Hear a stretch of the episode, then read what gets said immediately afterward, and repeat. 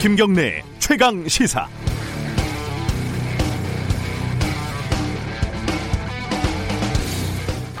어제 하루 종일 시끄러웠던 김정은 건강 이상설 혹은 중태설 이거를 보면은 어쩔 수 없이 1986년 김일성 사망 오보를 어, 떠올릴 수밖에 없습니다. 조선일보는 1986년 11월 17일 김일성 총 맞아 피살이라는 제목의 용감, 무쌍, 무모한 호해를 뿌렸습니다. 지난달 창간 100년을 맞아서 오보를 인정하는 기사를 썼으니까 기사를 정정하는데 무려 34년이 걸린 거죠. 재밌는 사실은 당시 조선일보가 정치권 관계자를 인용을 해서 김일성 사망이 거의 확실한 것 같다 이렇게 기사에서 덧붙인 겁니다. 지금 국내 상황하고 비슷하게 돌아가고 있지 않습니까? 어, 제 소동의 시작은 미국 CNN인데 CNN이 인용한 소스는 미국 관리 하나뿐이고 게다가 익명이라고 하죠. 기본적으로 믿기 어려운 기사입니다. 대북 전문가라는 미국의 해리 카자니아스라는 사람은 CNN 보도를 기사가 아니라 데스 가비지 쓰레기라고 평가를 했습니다. 사실 김정은 위원장이 지금 위독한지 멀쩡한지 정확하게 알고 있는 사람은 아직 아무도 없는 것 같습니다. 세계 각국에서 나오는 반응도 엇갈리고 있는 형편이고요. 설사 실제로 김정은이 사망을 했다 하더라도 지금 정도의 근거로는 단정적인 기사를 쓸 수는 없는 겁니다. 이건 저널리즘 교과서에도 나오는 기본 중에 기본입니다. 뉴욕타임스와 워싱턴 포스트의 나라, 천조국 미국에도 기레기가 있구나. 내친 김에 WHO가 아니라 WGO, World Garbage Organination, Organization, 발음이 어렵네요. World 기레기 Organization, 이런 거라도 만들어야 되는 거 아닌가라는 어, 씁쓸한 생각을 해봤습니다. 4월 22일 수요일 김경래 최강 시사 시작합니다.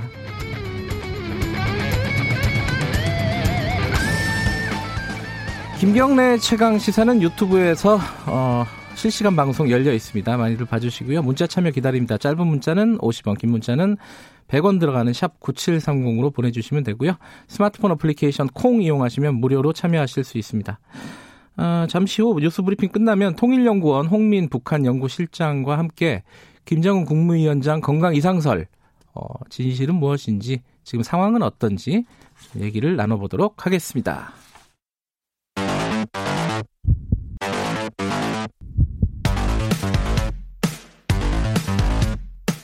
오늘 아침 가장 뜨거운 뉴스 뉴스 unboxing 네 택배 박스를 뜯는 그런 두근두근한 심정으로 뉴스를 시작합니다. 뉴스 unboxing 고발뉴스 민동기 기자 나와 있습니다. 안녕하세요. 안녕하십니까. 그리고 김민아 시사평론가 나와 계십니다. 안녕하세요. 안녕하세요.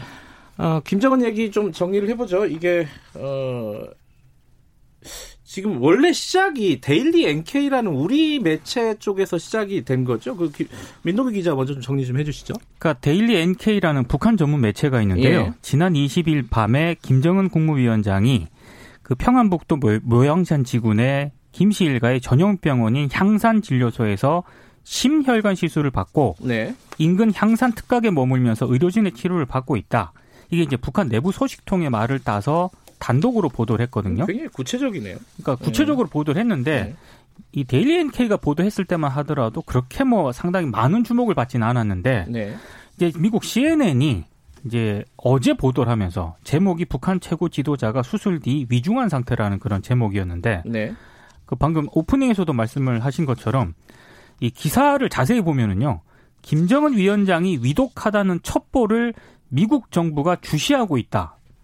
그러니까 두 다리를 건넌 겁니다. 제가 봤을 때. 음. 그러니까 좀 CNN 보도 자체가 상당히 좀 부실한 그런 보도였는데 이 보도 때문에 언론도 흔들거리고 뭐 세계도 흔들거리고 난리였습니다. 어제 뭐 주가도 엄청 떨어졌더라고요. 그렇죠. 뭐 금융시장이 요동칠 수밖에 없는 게 네. 이게 어쨌든 어 김정은 위원장이 네. 앞서 말씀을 주신 대로 뭐 건강이 안 좋을 수는 있죠. 건강이 네. 안 좋을 수는 있고 뭐 수술을 받을 수도 있고 그 수술이 뭐 신체 어느 다, 다른 부위일 수도 있고 뭐 여러 가지 가능성이 있지만 핵심은 통치 능력을 상실했냐 그리고 유지하고 있냐 이거 아니겠습니까? 네. 근데 통치 능력을 상실했다고 했을 때는 거기서부터 시작되는 여러 가지 시나리오가 있잖아요. 네. 뭐 군부 쿠데타가 일어날 것이다. 뭐 내부의 권력 투쟁이 심화될 것이다. 이런 전망들이 막 나오기 시작하면 사실 뭐 금융시장은 흔들릴 수밖에 없는 거죠. 거기다가 이제 어제 재밌는 상황 중에 하나는 이른바 이제 증권가 정보지에 아, 또 이제 뭔가 아, 북한의 급변 사태가 일어나서 난리가 났고 그것을 뭐 국내 정치인들도 주시하고 있고 뭐 이런 이제 내용의 이런 정보들이 또 도른 건데 사실 이 원래 버전은 2014년에 이제 돌았던 버전이고 이걸 시점만 또 현재로 바꿔서 이제 이제 쓴 거니까 어 의문인 거죠. 아마 이걸 이제 뿌린 사람은 뭔가 의 금융시장에 변동하는 그런 상황 속에서 이런 정보를 좀 이용해서 이득을 노리려고 한 거 아닌가 그런 생각을 혼자서 어떤, 했습니다. 어떤 분이 그 얘기하더라고요.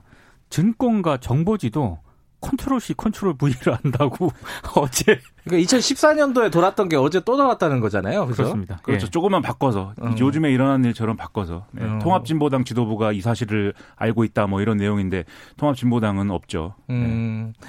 근데 이 뭐 증권가의 이른바 뭐 지라시라고 불리는 음, 거기서 뭐 정보가 돌고 뭐 이런 것까지야 그럴 수도 있겠다 생각이 드는데 이 문제는 사실은 CNN이라는 매체가 보도를 했기 때문에 난리가 난 거잖아요. 그렇습니다. 예. 특히 뭐 다른 나라에서는 어떻게 평가할지 모르겠지만 우리나라 사람들 CNN 대부분 좀 신뢰하는 매체 중에 하나 아닐까요? 그죠? 그렇죠. 그 우리 미국의 트럼프 대통령이 클린턴 뉴스 네트워크라고 하기 전까지는 우리가 대단히 신뢰하는 그러한 이제 뉴스인데 CNN인데 네. 사실 CNN이 이번에 보도한 걸 보면은 모든 사실 뭐 신문과 방송에 나쁜 행태들이 다 들어가 있습니다. 네. 이 기사 내용을 보면은 방금도 말씀하셨듯이 뭐 핵심 줄기가 없고 일단 그게 뭐 어떤 정부의 어떤 관리가 그렇게 그런 정보에 대해서 열심히 생각을 하고 있다더라 뭐 이런 내용이고 그걸 가지고 제목을 붙인 거잖아요. 이제 위중한 상태라는 제목을. 음. 근데 그 제목하고 내용이 뭐 그렇게 또 관련이 있는 것 같지도 않고 근데 이게 CNN이 사실 이런 일을 한 게 처음도 아닙니다, 사실. 어, 과거에 이제 2015년인가요? 김경희 음. 당시 노동당 비서가 어, 독살됐다. 내부 권력 투쟁 끝에. 그렇게 보도를 했는데, 어, 독살이 된 게 아니라 멀쩡히 살아 있는 것이 최근에도 확인이 되지 않았습니까? 네. 그리고 그런 사례도 있었습니다. 이제 서울의 지하철역에 가면 우리가 매일 지하철에 타는 데 가면 방독면이 있지 않습니까? 유사실 비상용. 예. 그렇죠. 그 방독면을 이렇게 CNN 기자가 와서 보여주면서 봐라 지금 지하철역에 방독면을 비치해 놓을 정도로 심각한 상황이다. 곧 전쟁이 날지도 모른다. 이런 보도를 해서 또 여러 빈축을 한 적이 있죠. 사실 CNN이 이렇게 한 게 더 거슬러 올라가면 1991년 걸프전까지 우리가 가야 되는데 그때 이제 그 전쟁의 한복판에 예, 전쟁터 한복판에 가서 굉장히 스펙타클한 폭탄 터지고 이제 공습 일어나고 이런 거를 생중계하면서 이제 큰 그런 언론사 아닙니까? 근데 그때도 논란이 있었거든요. 전쟁터를 이렇게 생중계하는 게 맞냐? 예. 어, 그런 거를 네. 지금 우리가 생각하는 것처럼 그렇게 뭐 신뢰할 만한 언론인가? 요건 다시 한번 좀 생각해 볼 만한. 그 미국 언론의 문제인 것 같기도 한 게요. 네. 사실 또 CNN하고 폭스뉴스가 있지 않습니까? 아, 폭스가 있죠. 네, 폭스뉴스랑 네. 비교를 하면 또 CNN의 품위가 좀 있어요. 그래도 비교죠. 네. 그래서 뭔가 CNN은 대외적으로 전쟁이 났다든지 재난이 일어났다든지 뭐 외국에 누가 죽었다든지 이런 것에 대해서는 굉장히 황색 언론처럼 행 위, 를 하는데 네. 그래도 어떤 부분에서는 뭐 믿을 만한 점도 있고 다채로운 모습을 가진 것 같습니다. 다채로운 모습이요. 그러니까 외신이라고 무조건 믿을 만한 것도 네. 아니고요. 네. 기사 자체를 봐야 될 것 같습니다. 그리고 또 북한 기사의 특징이 있죠. 어, 기자들끼리 농담 삼아 그러잖아요. 어, 북한 뉴스는 반론권이 필요 없는 뉴스다. 그러니까 막 쓰는 버릇이 있잖아요, 좀. 오보를 그렇죠. 내더라도 음. 책임을 안 지니까요. 그러니까 북한에서 뭐 정정 보도를 청구할 것도 아니고. 그렇죠. 그러니까 뭐 대충 쓰는 거죠. 그래서 뭐 현송월, 처형설 이런 것들이 나오는 건데. 그렇죠. 요번에 우리 언론들 보도는 어땠어요?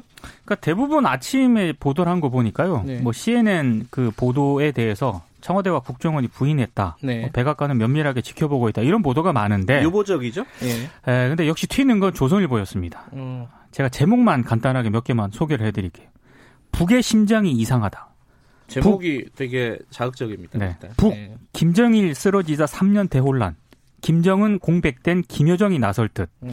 제가 가장 황당하다고 본 기사가요. 김정은 자녀 3명 추정. 둘째가 딸인 것만 알려져. 이런 제목의 기사였는데 이 기사를 보면 김정은에게 배다른 자녀가 있다는 주장도 제기됐다. 이렇게 기사에 있거든요. 이 부분이. 음. 근데 뒤에 가보면 이 또한 확인된 얘기는 아니다 이렇게 보도를 하고 있습니다. 예. 김정은 자녀가 3명인 것도 추정이고 나이도 아무도 모르는 거잖아요, 지금은. 네. 그죠? 정보 당국도 명확하게 나이를 특정하지를 못하고 있다 그러더라고요. 그렇습니다. 제가 이제 사실 주민등록상으로는 1983년이고 실제 태어난 건 1982년인데 그런 것까지 또 왜냐하면은 TMI 아니에요 TMI 네 그렇죠 왜냐하면 김정은 위원장의 나이가 네. 1982년이냐 84년이냐 음. 이게 이제 굉장히 논란 아닙니까 네. 경우에 따라서 저와 동갑내기일 수도 있고 아니면 동생일 수도 있어서 이렇게 말씀드려봤는데 아무튼 이 조선일보가 썼다는 기사만 보면 사실 네. 이 기사가 뭐 기사만 보면은 벌써 이제 김정은 위원장은 이제 어, 살아있지 않는 상태나 다 름이 없는 거죠, 사실. 그런 것과 비슷한 상태인 거고 이걸 기정사실화해서 후계 구도는 어떻게 되는 것인지 얼마나 혼란은 어떤 상태로 북한에서는 어떤 양상으로 일어나는 것인지 이런 것들을 전망해 놓은 것이기 때문에 좀 너무 한 거 아닌가 좀 이런 생각도 드는데요. 근데 제목 짓는 거는 좀 그래도 시적인 부분이 있는 것 같습니다. 북의 심장이 이상하다. 이게 음. 이중적 의미가 있는 거 아니겠습니까? 북의 심장인 김정은 위원장과 김정은 위원장의 심장의 심장과 네, 상당히 뭐 시적인 재능은 아니, 그 있는 것 같습니다. 정론지라고 하는 데서 이런 제목 잘 안 뽑지 않습니까? 배달은 다른 자녀가 있다는 주장도 제기돼. 이거는 타블로이드 외국에서 타블로이드판 신문들이 제목 뽑는 거죠. 근데 이런 보도가 이제 좀 쓸만한 게 이렇게 보도하고 나서 이제 아닌 게 밝혀지면 아 기존에 있던 그 설은 아닌 것으로 판명됐다 이렇게 한 발 뺄 수 있기 때문에 사실 CNN도 후속 보도를 해놓은 걸 보면은 그런 논란이 있는데 뭐 아닐 수도 있다고 한다 뭐 이렇게 한 발 빼고 음, 있거든요. 음, 네. 그래서 북한과 관련해서는 이렇게 설이 있는데 예, 아니라고도 한다 이렇게 보도하는 것이 뭐 상당히 편의적으로 이루어지고 있는 것 같습니다. 한때는 어, 북한 관련 뉴스와 어, 전두환 전 대통령, 전두환 씨 관련된 뉴스는 반론권이 필요 없다 이런 네. 말들이 있었는데 최근은 전두환 씨가 많이 등장을 해갖고 반론권이 많이 필요한 것 같더라고요. 반론권이 있어야죠. 네, 북한 뉴스는 조금 유심히 좀 신중하게 바라봐야 될 필요가 있고 이번 것도 좀, 좀 지켜보도록 하죠. 자, 정치권 얘기 좀 해보죠. 그, 자, 자유한국당, 아, 미래통합당. 아, 그러니까 아직도 헷갈리는 사람이 이름을 있어요. 자꾸 바꾸셔가지고. 죄송합니다. 김종인 위원장이 이해가 되는 대목입니다. 이 부분. 충분히 이해가 되죠. 네. 자, 그, 뭐 미래통합당 비대위 할지 말지 이게 어디까지 지금 가 있는 겁니까? 설문조사를 한다고요?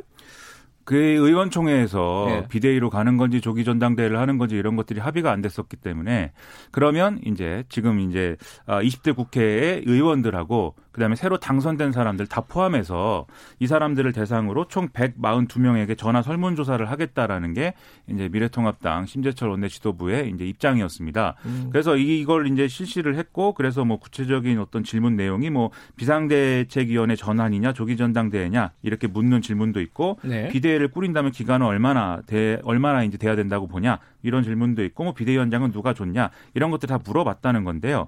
오늘 오전 10시 정도에 이제 최고위의 이 결과가 이제 보고가 될 거고 다수 의견으로 앞으로 이제 좀 방향을 잡을 예정이다라고 하는데 언론에 보도된 내용을 보면은 비대위 전환을 하는 방향으로 대체적으로 의견이 많이 나왔다고 합니다. 음. 그러면 이제 비대위원장은 누가 하는 거냐 이제 이 문제가 남는데 대체적으로 이제 그 의원들의 어떤 의견 분포를 보면은 어, 김종인 비대위원장이 하는 게 어, 바람직하지 않은가라는 의견이 좀 더 많은 것처럼 지금 언론에서는 보도를 하고 있습니다. 그런데 이런 걸 기정사실화해서 이제 미래통합당이 이제 얘기를 하게 되면 사실 김종인 위원장이 뭐 받을지 안 받을지도 모르는 상황에서 뭐 이렇게 김종인 비대위원장이 의원들이 좋다고 합니다라고 했는데 김종인 위원장이 나는 안 하겠소 하면은 굉장히 이 대안이 없어지는 상황인 거잖아요. 그래서 일단은 비대위로 가는 거냐 조기 전당대회로 가는 거냐의 사이에서 뭐 비대위로 가는 걸로 방향을 정하지 않을지 좀 그렇게 예상이 됩니다.